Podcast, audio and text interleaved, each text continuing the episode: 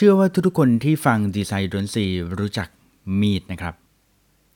แต่คุณจะรู้จักมีดกี่ประเภท มากน้อยแค่ไหน รู้จักมันดีอย่างไร มีดถือว่าเป็นหนึ่งในอุปกรณ์ที่สำคัญที่สุดนะครับในครัวเลยนะครับ ต้องบอกว่าทุกครัวเนี่ยครับครัวทุกที่ต้องมีมีดเลยนะฮะไม่ว่าจะครัวเล็กหรือครัวใหญ่ขนาดไหน มีดเป็นสิ่งที่จำเป็นมากๆนะครับ แม้กระทั่งว่าถ้าเกิดว่าคุณทำมาม่านะฮะ ในบางเมนูอาจจะจำเป็นต้องใช้มีดนะครับในการหั่นผักด้วยซ้ำนะครับ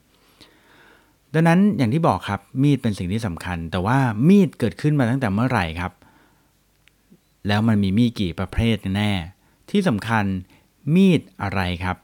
ที่เขาขึ้นชื่อได้ว่าเป็นมีดที่ดีที่สุดในโลก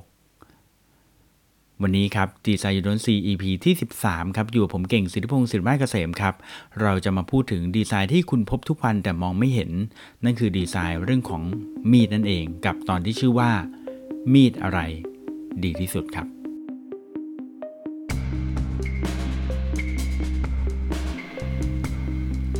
ก่อนที่จะพูดถึงประวัติศาสตร์ แล้วก็มีดที่ดีที่สุดเนี่ยนะครับผมขออนุญาต บอกก่อนเลยว่าที่มาของเนื้อหาใน EP นี้นะครับ มาจากหนังสือที่ชื่อว่า Consider the Fork นะครับ The History of How We Cook and Eat นะครับ ซึ่งแปลเป็นภาษาไทยนะครับว่าเป็นหนังสือที่ชื่อว่าประวัติศาสตร์ก้นครัวนะครับ โดยแปลโดยคุณพลอยแสงเอกญาตนะครับผมดังนั้นก็ขออนุญาตนำเนื้อหามาเล่าให้ฟังแล้วกันนะครับ เนื้อหาในบทหนึ่งเนี่ยนะฮะเขาพูดถึงเรื่องของมีดนะฮะแล้วก็เรื่องของประวัติศาสตร์ของมีดนะฮะเขาบอกว่าอย่างนี้ครับ คือก่อนที่มันจะมาเป็นมีดเนี่ยให้เราย้อนกลับไปก่อนเลยนะครับ นึกไปถึงมนุษย์ยุคหินเลย มนุษย์ยุคหินก็มีการใช้การตัดนะฮะตัดเนื้อตัดต้นไม้ตัดนู่นนี่นั่นนะฮะแต่ว่าเขาอาจจะไม่ได้ใช้มีดนะฮะแต่ว่าเขาใช้เป็นอะไรครับเขาใช้เป็นหินตัดนะ เรื่อยมาเรื่อยๆนะครับจนกระทั่งเราเริ่มที่จะมีมีดแบบจริงๆจังๆแบบมีดที่มีลักษณะเหมือนกับที่เราเห็นกันอยู่ในทุกวันนี้นะฮะก็คือเป็นมีดที่ทำจากทองแดงนะครับ ซึ่งไอ้มีดที่ทำจากทองแดงเนี่ยเขาคิดค้นกันมาได้แล้วก็จากประวัติศาสตร์เนี่ยเขาเจอกันก็คือว่าย้อนกลับไปประมาณ 3,000ถึง7,000 ปีก่อนคริสต์กาลเลยนะครับ คือค่อนข้างไกลมากๆเลย ก็คือมีมีดที่ทำจากทองแดงแล้วนะครับ แต่ว่าหลังจากทำจากทองแดงเรียบร้อยเนี่ยก็ วิวัฒนาการถัดมาถัดจากทองแดงก็คือเหล็กนี่นะครับ ถัดจากเหล็กก็เป็นเหล็กกล้านะครับ ถัดจากเหล็กกล้านะครับก็จะเป็นเหล็กกล้าคาร์บอนนะครับแล้วก็เหล็กกล้าคาร์บอนสูงอะไรประมาณนี้นะครับ แล้วก็หลังจากนั้นถึงจะเป็นสแตนเลสนะครับก็คือเป็นมีดที่เราใช้กันอยู่ทุกๆวันนี้นะครับเป็นมีดสแตนเลสนะครับมีดไร้สนิมนะฮะแล้วก็ หลังจากนั้นนี่ก็จะมีแบบพวกประเภทมีดไทเทเนียมนะครับ มีดลามิเนตนะครับ หรือว่ามีดที่แพงๆ ของญี่ปุ่นเนี่ยนะฮะ ก็จะเป็นมีดเหล็กกล้าที่ผสมกับโมลิบดีนัมนะครับ กับวาเดเนียมนะครับ ซึ่งเขาบอกว่าเป็นมีดที่แบบว่าคมมากๆนะครับ ที่คุณสามารถที่จะหั่นแบบพวกเปลือกฟักทองหรือลูกฟักทองใหญ่ๆเนี่ยนะครับ ได้แบบง่ายดายนะครับ แล้วก็หั่นแล้วแบบเหมือนมันมันนิ่มไปเลยนะครับ นั้นเนี่ยมีดเนี่ยมันเกิดขึ้นมาแบบค่อนข้างนานแล้วแล้วมันก็มีวิวัฒนาการของมันมาโดยตลอดนะครับ คือเขาบอกว่าถ้าเกิดว่าคุณไปถามพ่อครัวนะครับอ่าเขาแล้วก็ถามพ่อครัวว่าอุปกรณ์ที่เขาคิดว่าเป็นอุปกรณ์ที่สำคัญที่สุดนะครับสำหรับพ่อครัวเนี่ยคืออะไรนะครับเขาบอกว่าประมาณ 80-90%เลยนะครับ ของพ่อครัวจะตอบว่าเป็นมีดนั่นเองนะครับ คือปฏิเสธไม่ได้เลยว่า คือถ้าเกิดว่าคุณเนี่ยใช้มีดเป็นนะครับแล้วก็คุณเก่งในเรื่องของการใช้มีดเนี่ยมันจะมีผลมากๆต่อรสชาติอาหาร ที่จะอร่อยหรือไม่อร่อยนะฮะคือบางครั้งเป็นไหมแบบเวลาเราไปร้านอาหารบางร้านเนี่ยเออซอยผักแบบละเอียดนะครับ มันก็ทำให้เราเนี่ยมีเรียกว่ามีสัมผัสที่แตกต่างจากการกินผักที่แบบก้อนใหญ่หรือชิ้นใหญ่อะไรประมาณนี้นะครับ แล้วก็ไม่ใช่เพียงแค่ผักอย่างเดียวนะครับ การสับหมู การหั่น การแล่การหั่นบาง อะไรพวกนี้นะครับ คือมีดเนี่ยจึงเป็นสิ่งที่มีความสำคัญมากๆ ไม่เพียงเท่านั้นครับ มันไม่เพียงแค่แบบทำให้คุณรู้สึกเข้าปากแล้วมันพอดีคำนะ แต่ว่ามันยังเป็นเรื่องของแบบเวลาเขาทำให้สุกนะครับ คุณหั่นหมูสนาเลยนะครับ มันก็อาจจะแบบสุกยาก มันอาจจะต้องใช้เวลานานนะครับ ดังนั้นเนี่ยเขาเลยบอกว่าพ่อครัวที่เก่งก็คือพ่อครัวที่ใช้มีดได้ดีมาก ๆนะครับ ซึ่งแน่นอนว่าคนที่ใช้มีดเป็นเนี่ยนะฮะแล้วก็ใช้มีดบ่อยๆเนี่ยก็เลยต้องบอกว่ามีดเป็นอีกหนึ่งอุปกรณ์นะครับที่ก่อให้เกิดอุบัติเหตุในห้องครัวได้มากที่สุดเช่นเดียวกันนะครับ ทีนี้มีดเนี่ยครับมันก็มีหลายแบบนะครับ จริงถ้าเกิดว่าเราเนี่ยเดินผ่านนะทุกวันนี้ก็เข้าครัวนะอย่างผมเองก็เข้าครัวอยู่ทุกวันนะครับ ไม่ทุกวันก็บ่อยอยู่เหมือนกันแต่ว่าก็ในห้องครัวก็จะมีมีดหลายเล่มนะครับ ก็เราก็จะสังเกตว่าไอ้ของเราก็มีมีดใหญ่มีดเล็ก มีดอะไรอย่างเงี้ยครับมีดปอกผลไม้ มีดมีดปอกเปลือกเนี่ยใช่ไหมปอกเปลือกพวกแบบมันม่วงอะไรเงี้ยนะฮะเออก็มีมีดหลายแบบนะครับแต่ว่าเราไม่เคยสังเกตนะเพราะจริงๆแล้วเรามีมีดกี่แบบในห้องครัวของเรานะครับจริงๆถ้าเกิดว่าเราลองมองลึกลงไปนะอย่างเช่นมีดทาเนยนี่ก็ถือว่าเป็นมีดเหมือนกันนะนะครับแล้วก็จริงๆ มันก็จะมีแบบมีดคมนะครับมีดที่แบบมันคมๆปกตินะครับมีดปลายแหลมนะครับสำหรับเอาไว้แบบ เสียบหรือแทงอะไรสักอย่างนะครับ แล้วก็หรือมีดขยักนะครับ มีดที่แบบมีดเป็นมีดหยักนะครับ ที่แบบตรงเขาเรียกว่าตรงท้องมีดเนี่ยมันจะเป็นแบบหยักหยักหยักหยักนะครับ อันนี้ก็บางที่เนี่ยมีไว้สำหรับพวกหั่นขนมปังหรืออะไรอย่างนี้นะครับ หรือว่ามีดสับนะครับ เอาไว้สับอะไรอย่างเงี้ยนะครับ ก็มีมีดหลายแบบหลายรูปแบบมาก แล้วก็แต่ละมีดก็จะมีความยาวที่แตกต่างกันไป มีดบางประเภทนะครับ เป็นมีดประเภทเดียวกันแบบเช่นมีดคมแบบ ปกติเนี่ยนะฮะแต่ก็มีความยาวบางอันก็ยาวมากยาวน้อยอะไรประมาณนี้ก็แตกต่างกันไปนะครับ ความสำคัญก็คือจริงๆแล้วมีดเนี่ยมันมีเรื่องของแบบความหนัก น้ำหนักของมันอยู่ด้วยนะครับ ซึ่งไอ้เรื่องมีดหนักหรือมีดเบาเนี่ยก็ยังเป็นที่ถกเถียงกันอยู่นะเขาบอกว่าบางคนก็บอกว่ามีดหนักเนี่ยดีนะครับดีกว่ามีดเบา เพราะว่ามีดหนักเนี่ยมันจะทำให้ช่วยทุ่นแรงในเวลาแบบหั่นหรืออะไรที่แบบมันนหนาๆแข็งๆเนี่ยมีดหนักจะช่วยได้เยอะนะครับ แต่ว่าบางคนก็บอกว่าไอ้มีดหนักเนี่ยมันก็ไม่ค่อยดีนะเพราะว่าบางทีเนี่ยมันทำให้แบบว่าเราเนี่ยคนที่ใช้มีดนานๆเนี่ยก็จะเกิดอาการเมื่อยล้าได้เหมือนกันนะครับ ความจริงเนี่ยผมเคยไปดูเขาหั่นเขาเรียกว่าอะไรอะชำแหละเนื้อวัวนะคือบังเอิญว่ามีพี่บิ๊กนะฮะที่รู้จักนะฮะเขาเขาเปิดร้านขายเนื้อนะฮะแล้วเขาก็นำเนื้อวัวเข้ามานะครับ โดยเข้ามาอย่างถูกกฎหมายก็คือเป็นแบบวัวหนึ่งตัวเต็มๆนะผมก็เคยถามเขาว่า เอ๊ะ พี่แล้วทำไมพี่ถึงแบบเอ๊ะนำวัวเข้ามาหนึ่งตัวเต็มๆแล้วแบบเขาก็บอกว่าคนไทยไม่ค่อยนำเข้ามาแบบ ตัวเต็มๆแบบนี้มักจะเอาเข้ามาเป็นชิ้นๆนะผมก็บอกอ้าวแล้วทำไมพี่ถึงเอาเข้ามา แล้วทำไมคนเขาถึงไม่เอาเนื้อเข้ามาบ้าง แบบเป็นตัวแบบพี่นะพี่บีเขาบอกว่าอ๋อปัญหามันคือการแล่นะครับ ก็คือว่ามันต้องหาคนที่แล่เนื้อเป็นนะผมก็บอกว่าโอ้หรอแล่เนื้อมันยากขนาดนั้นเลยหรอนะครับ พี่เขาเลยบอกว่าเอองั้นชวนผมไปที่เขาใหญ่นะครับ ตอนนั้นก็เลยได้มีโอกาสไปเขาใหญ่นะครับ แล้วเขาก็เชิญเจ้าของฟาร์มวัวที่ญี่ปุ่นมาด้วยนะครับ เพราะว่าเขา ซื้อวัวตัวนี้นะครับจากญี่ปุ่นนะครับราคา 1 1 ล้านบาทไทยนะครับเป็นเนื้อวัวชั้นดีเลยนะครับ แต่ว่าเท่านั้นไม่พอเขายังเชิญนักแล่เนื้อนะครับ ซึ่งเป็นแบบมือหนึ่งของญี่ปุ่นเลยนะครับ เคยแล่เนื้อให้กับบารักโอบามาแล้วก็ประธานาธิบดีญี่ปุ่นนะครับ ได้ทานเรียบร้อยแล้วนะครับ คนนี้มีอายุแค่ประมาณ 30 กว่าปีนั่นเองนะครับ แล้วก็มีดที่เขาใช้เนี่ยเป็นมีดแบบ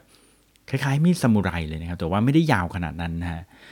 แล้วเวลาเขามีดเนี่ยเวลาเขาแล่เนี่ยนะครับ ก็คือเขาใช้มีดแบบนั้นแล่นะครับ แล้วก็หั่นนะครับ เขาบอกว่าความสำคัญก็คือว่าไม่ใช่แค่การหั่นเนื้อให้มันแบบชาร์ปแบบคมแบบคือเข้าใจไหม คือคนที่หั่นแบบหั่นหั่นแล้วมีดไม่ค่อยคมเนี่ยมันก็จะแบบ ขยึกไปขยึกมาแบบขึ้นหน้าถอยหลังขึ้นหน้าถอยหลังแบบขยึกไปขยึกมาแบบอยู่แค่นี้แล้วแบบบางทีเนื้อมันก็จะแบบไม่สวยใช่ไหมบางทีเราเป็นไหมผมไม่รู้ว่ามีใครเคยแบบไปซื้อพวกแบบปลาแซลมอนดิบอะไรเงี้ยนะฮะมาแล้วก็อยากจะหั่นเป็นซูชิกินกันเองที่บ้านผมเคยนะแล้วปรากฏว่ามีดเราไม่คมพอหั่นปุ๊บเนี่ยชับเดียวมันไม่ขาดนะเราก็ต้องขยึกขยึกนะครับขึ้นหน้าถอยหลังขึ้นหน้าถอยหลังอยู่แค่นี้นะครับไปไปมามันก็แบบมันก็จะไม่สวยนะครับ อันนั้นก็เป็นส่วนหนึ่งนะครับ แต่ว่าสิ่งที่สำคัญกว่านั้นก็คือการหั่นเนื้อแล้ว เหลือเศษเนื้อให้น้อยที่สุดนะครับเขาบอกว่าจริง ๆ แล้วการที่จะหาคนมาแล่เนื้อวัวเนี่ยนะครับชำแหละวัวทั้งตัวเนี่ยมันไม่ยากแต่ว่าการที่หาคนที่สามารถที่จะชำแหละแล้วเหลือเศษเนื้อให้ได้น้อยที่สุดเนี่ยมันยากนะครับ คุณคนนี้เขาก็บอกว่าอืมเขาก็หั่นเนื้อมาประมาณผม ถ้าผมจำไม่ผิดประมาณเป็น 10 ปีนะครับ จนตอนนี้แขนเขาแบบเป็นพังผืดแบบเขาบอกว่าเขายกแขนเนื้อหัวไม่ค่อยได้เลยนะ เพราะว่าเขาใช้แรงเยอะนะครับนั่นก็เลยเป็นประมาณที่ผมเล่าให้ฟังเนี่ยว่าเอ๊ะตกลงหนักหรือเบาดีเนี่ยเขาก็บอกว่าความจริงแล้วเนี่ยมันก็ไม่มีอะไรที่เป็นคำตอบที่ชัดเจนนะเพราะว่าอย่าง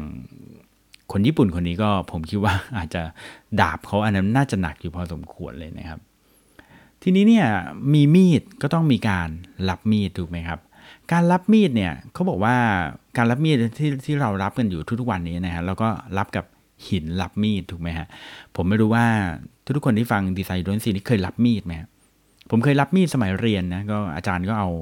หินมาใช่ไหมเป็นหินแบนๆแล้วเราก็เอามีดไปรับ ซึ่งเราก็ไม่รู้ว่าเอ๊ะมันจะต้องรับแบบมากน้อยขนาดไหนนะครับ แต่ความจริงแล้วเขาบอกว่าเวลารับมีดเนี่ยให้ทำองศาประมาณ 20 องศานะครับ20 องศานะครับ เดี๋ยวนี้ผมรับมีดโดยการใช้เอเครื่องรับมีดนะครับไปซื้อจากไดโซมา เอามีดวางไว้แล้วก็ถูๆเลยแล้วเดี๋ยวมันทำองศาเอง 20 องศานะครับเขาบอกว่ามันต้องทำประมาณ 20 องศานะครับ แล้วก็ใช้หินรับมีดนะครับ มารับมีดนะครับในสมัยก่อนเนี่ยมีคนที่ทำอาชีพรับจ้างรับมีดนะครับ รับจ้างรับมีดเลย ก็คือเขาจะเดินไปตามบ้านนะแล้วก็ใครที่แบบว่ามีดทำครัวทื่อๆก็ก็ให้ให้คนเนี้ยนะครับมารับมีดให้ซึ่งก็จะรับในลักษณะแบบ 20 องศาเนี่ยซึ่งก็บอกว่ามีดในยุโรปเนี่ยนะครับ สมัยก่อนเนี่ยมีดในยุโรปจริงๆ มีดปัจจุบันก็เหมือนกันก็คือว่า มันจะมีความคม 2 ด้านนะคม 2 ด้านนะครับก็คือว่าต้องรับ 20 องศาทั้ง 2 ด้านนะครับก็คือทั้งด้านซ้ายแล้วก็ด้านขวาเลยนะครับ รับมีด 2 ด้านด้านละ20 องศา ก็จะกลายเป็น 40 องศานะครับ ดังนั้นเนี่ยคนสมัยก่อนเขาจะทำการรับมีดนะรับมีดแล้วก็จ้างคนอื่นรับมีดได้ด้วยเนี่ยมันจะมีอาชีพรับมีดนะครับซึ่งคนญี่ปุ่นที่ผมบอกว่าเขามาหั่นเนื้อนะครับมาชำแหละเนื้อวัวทั้งตัวเนี่ยเขาบอกผมนะฮะแต่ผมก็ไม่แน่ใจว่าความหมายเขาจริงหรือเปล่านะเขาบอกว่าเขาเนี่ยไม่ได้รับมีดมาเป็นเป็นหลายปีแล้วนะ ผมบอกว่าเอ้าหรอแล้วแบบว่าหั่นเนื้อนี่แบบ มันไม่ต้องการมีดคมเหรอเขาบอกว่า คือเวลาเขาหั่นเนื้อไปเนี่ยเขาก็รับมีดไปด้วย อืมนะครับ ก็คือว่าเวลาเราหั่นเนื้อในปกติเนี่ยเวลาเราหั่นเนื้อหรือหั่นของเนี่ย เหตุที่มีดมันมันทื่อลงเนี่ยก็เพราะว่า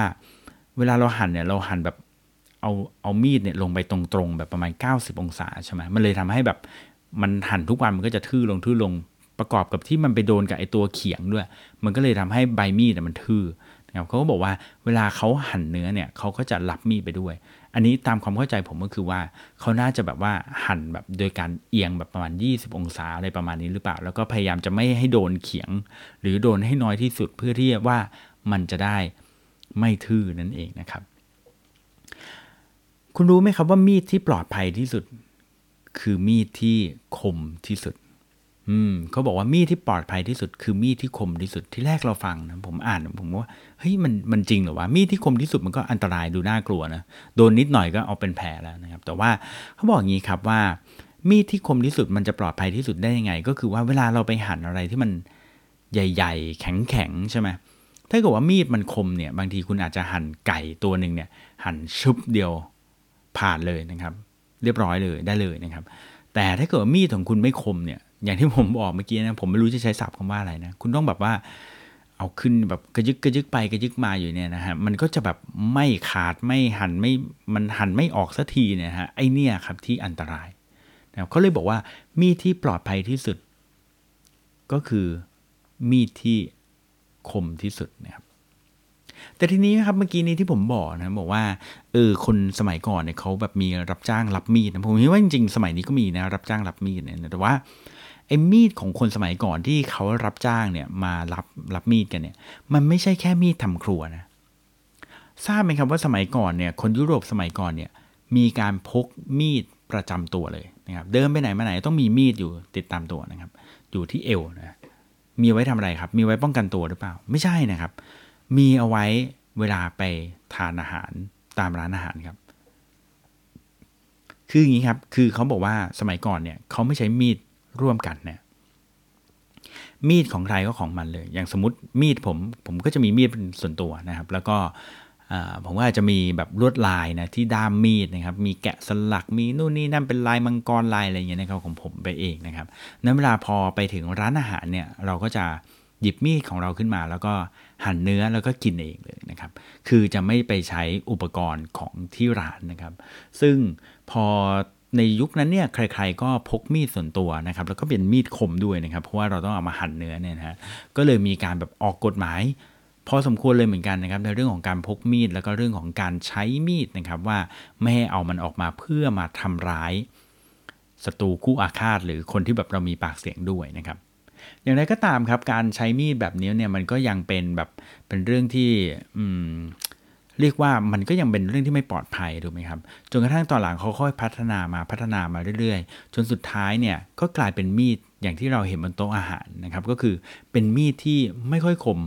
หั่นอะไรก็ไม่ค่อยออกถูกไหมครับ เพราะว่าในเรื่องของความปลอดภัยด้วยนะครับ แล้วก็ในคนในยุคนั้นเนี่ยพอ พอเขาเริ่มปรับเปลี่ยนมาเป็นการใช้มีดที่แบบไม่ค่อยคม แล้วก็เป็นมีดที่วางอยู่บนโต๊ะอาหารให้เลยเนี่ยนะครับ คือแบบเขาก็มองว่า อืมมันเป็นการกินอาหารที่แบบ คนไม่มีมีดก็สามารถเดินมากินได้เลยเหรอวะอะไรเงี้ยมีมีดบริการให้เลยเหรอแถมที่สำคัญเป็นมีดที่ไม่คมด้วย แล้วก็มันมีความอีของคนสมัยนั้นก็คือว่าโอ้โห นี่เราต้องใช้มีดร่วมกันเลยเหรอ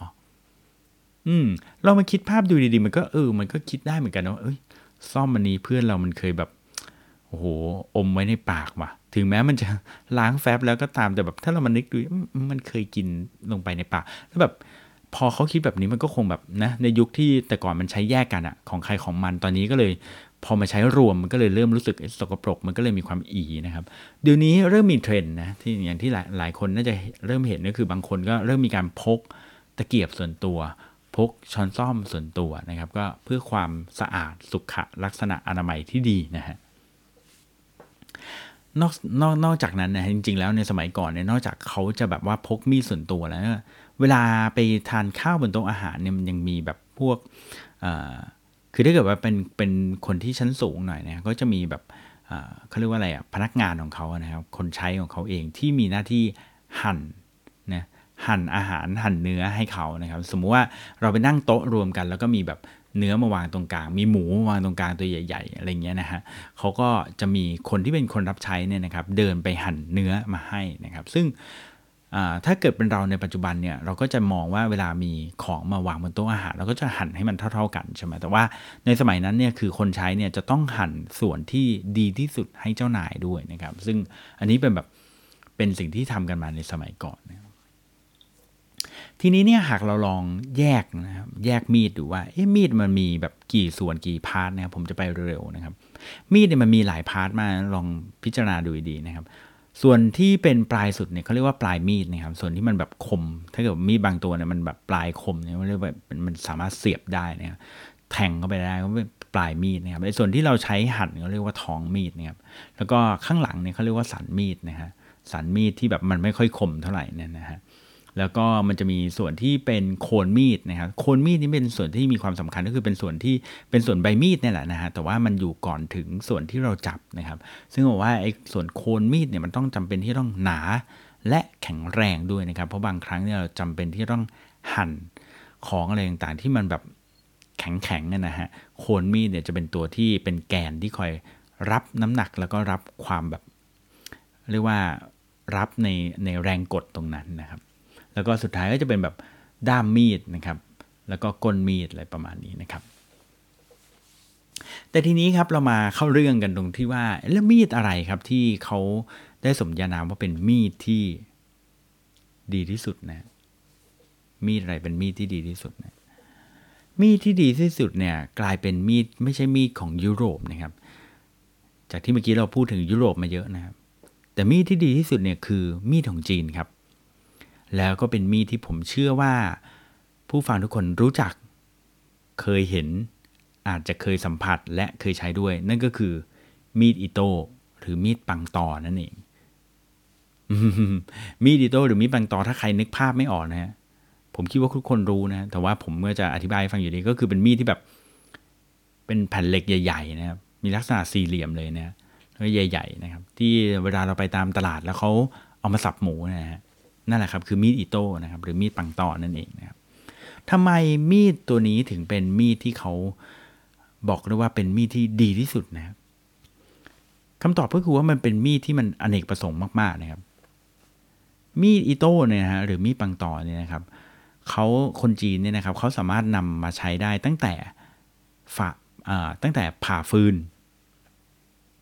ขอดเกล็ดปลาก็ได้ เราเคยเห็นคนที่ตลาดขอดเกล็ดปลานะโดยใช้มีดอิโต้เนี่ยนะใช่ไหมมีดปังตอเนี่ยใช่ไหมสับหมู อันนี้เห็นบ่อย สับหมู หั่นหมูนะครับหั่นหมูเป็นชิ้นแล่บางแล่หนาไม่รู้แหละนะครับ หั่นบางหั่นหนาไม่รู้แหละนะครับ ซอยผักซอยต้นหอม หั่นผักให้ละเอียดก็ใช้อิโต้ถูกไหมครับทำอะไรอีกนะครับฆ่าหมูฆ่าหมูก็ใช้อิโต้ได้นะครับ หั่นขิงนะครับ หรือแม้กระทั่งทุบกระเทียมอ่ามีใครเคยใช้อิโต้ทุบกระเทียมไหมฮะ ใช้ด้านแบนของมันอะตีป้าบเข้าไปถูกไหมฮะดังนั้นเนี่ยในตลาดคุณไปตลาดคุณจะเห็นเลยนะครับมีดอิโต้เขาเลยบอกว่าเป็นมีดที่อเนกประสงค์ที่สุดแล้วก็ดีที่สุดนะครับ ออกแบบมาแล้วแบบใช้ได้หลากหลาย พูดง่าย ๆ ว่า พ่อครัวเนี่ยที่ใช้มีดอิโต้ได้อย่างชำนาญเนี่ย จะสามารถมีแค่มีดโต้เล่มเดียว แล้วก็ไม่จำเป็นต้องมีหลาย ๆ มีดที่เคยกล่าวมาอีกเลยนะครับ ไม่ว่าคุณจะหั่นขนมปังหั่นนู่นนี่นั่นมีดโต้ทำได้หมดเลยนะครับ รวมถึงอีกอย่างหนึ่งที่เขาเมนชั่นเด้อคือเอาไว้ฆ่าศัตรูคู่อาฆาตก็ได้นะครับ มีดโต้คือ หนาพอหนาพอนะหนาพอนะแข็งแรงพอแล้วก็คมพอด้วยนะมีดอิโต้เนี่ยกลายเป็นมีดที่แบบว่าสำคัญที่สุดแล้วก็เจ๋งที่สุดในบรรดามีดทั้งหมดเลยนะครับ แล้วก็สิ่งหนึ่งที่เขาให้เราสังเกตนะครับก็คือว่าการทาครัวของคนจีนเนี่ยนะครับจะต่างกับการทำครัวของคนยุโรปนะครับ นั่นก็คือว่ามีดอิโต้เนี่ยจะมีหน้าที่หั่นผัก แล้วก็เนื้อเนี่ยนะครับ ให้มันเล็กจนพอดีคำ จนคนกินเนี่ยสามารถที่จะกิน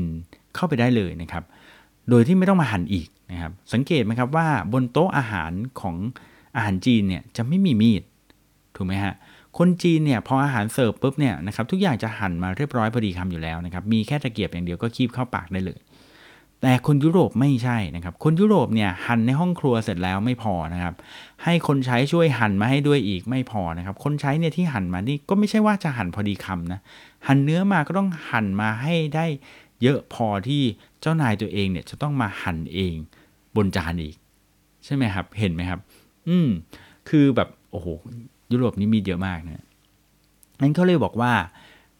มีดอิโต้นะครับ จึงเป็นมีดที่ มีความแบบเบตเตเลตมากๆ แล้วก็เป็นมีดที่ถือว่าเป็นมีดที่ดีที่สุดเลยนะครับ อย่างไรก็ตามเนี่ยในสมัยก่อนเนี่ยนะครับมีดเนี่ยอย่างที่ผมเคยบอกไปแล้วว่ามันเคยทำด้วยเหล็กถูกไหมครับ แล้วเหล็กเนี่ยข้อเสียของมันก็คือมันมีแบบสนิมบ้างแล้วก็บางทีมันก็แบบ ใช้มีดที่เป็นเหล็กเนี่ยนะครับใช้เหล็กเนี่ยบางทีเหล็กมันมีกลิ่นของมัน แล้วก็มีรสของมันนะครับทำบางทีทำให้อาหารเสียรสด้วยนะครับดังนั้นเนี่ยในปัจจุบันเนี่ยเขาก็มีการพัฒนาขึ้นมาเรื่อยๆ อย่างที่บอกไปแล้วนะครับว่า ก็เลยกลายเป็นมีดที่เราใช้กันอยู่ ในทุกๆวันนี้ก็คือเป็นมีดสแตนเลสนั่นเองนะครับ ดังนั้นเนี่ยครับอย่างที่บอกนะครับ พอเรามาลองมองดูอีกทีนะครับ ก็คือว่าเราจะค้นพบว่านอกเหนือจากการที่เราได้รู้เรื่องของมีดแล้วนะครับ เรายังได้รู้อีกว่า อืม เพราะมีดเนี่ยแหละครับ มันเลยทำให้วัฒนธรรมการกินของคนจีนกับคนยุโรป แตกต่างกันอย่างที่เราเห็นได้ชัดนะครับและนี่คือเกล็ดเล็กๆน้อยๆครับเกี่ยวกับเรื่องของดีไซน์นะครับ ซึ่งวันนี้ EP ที่ 13 เรามาชวนให้รู้จักกันกับในเรื่องของมีดอะไรที่ดีที่สุดนะครับ ก็หวังว่าทุกคนจะได้ความรู้ไปไม่มากก็น้อยนะครับ กับเรื่องของดีไซน์ยูดอนซีในวันนี้นะครับ พูดถึงเรื่องของดีไซน์ที่คุณพบทุกวันแต่มองไม่เห็นกับผมเก่งสิทธิพงศ์สินไม้เกษม แล้วพบกันอีกครั้งในอีพีหน้าสำหรับวันนี้ สวัสดีครับ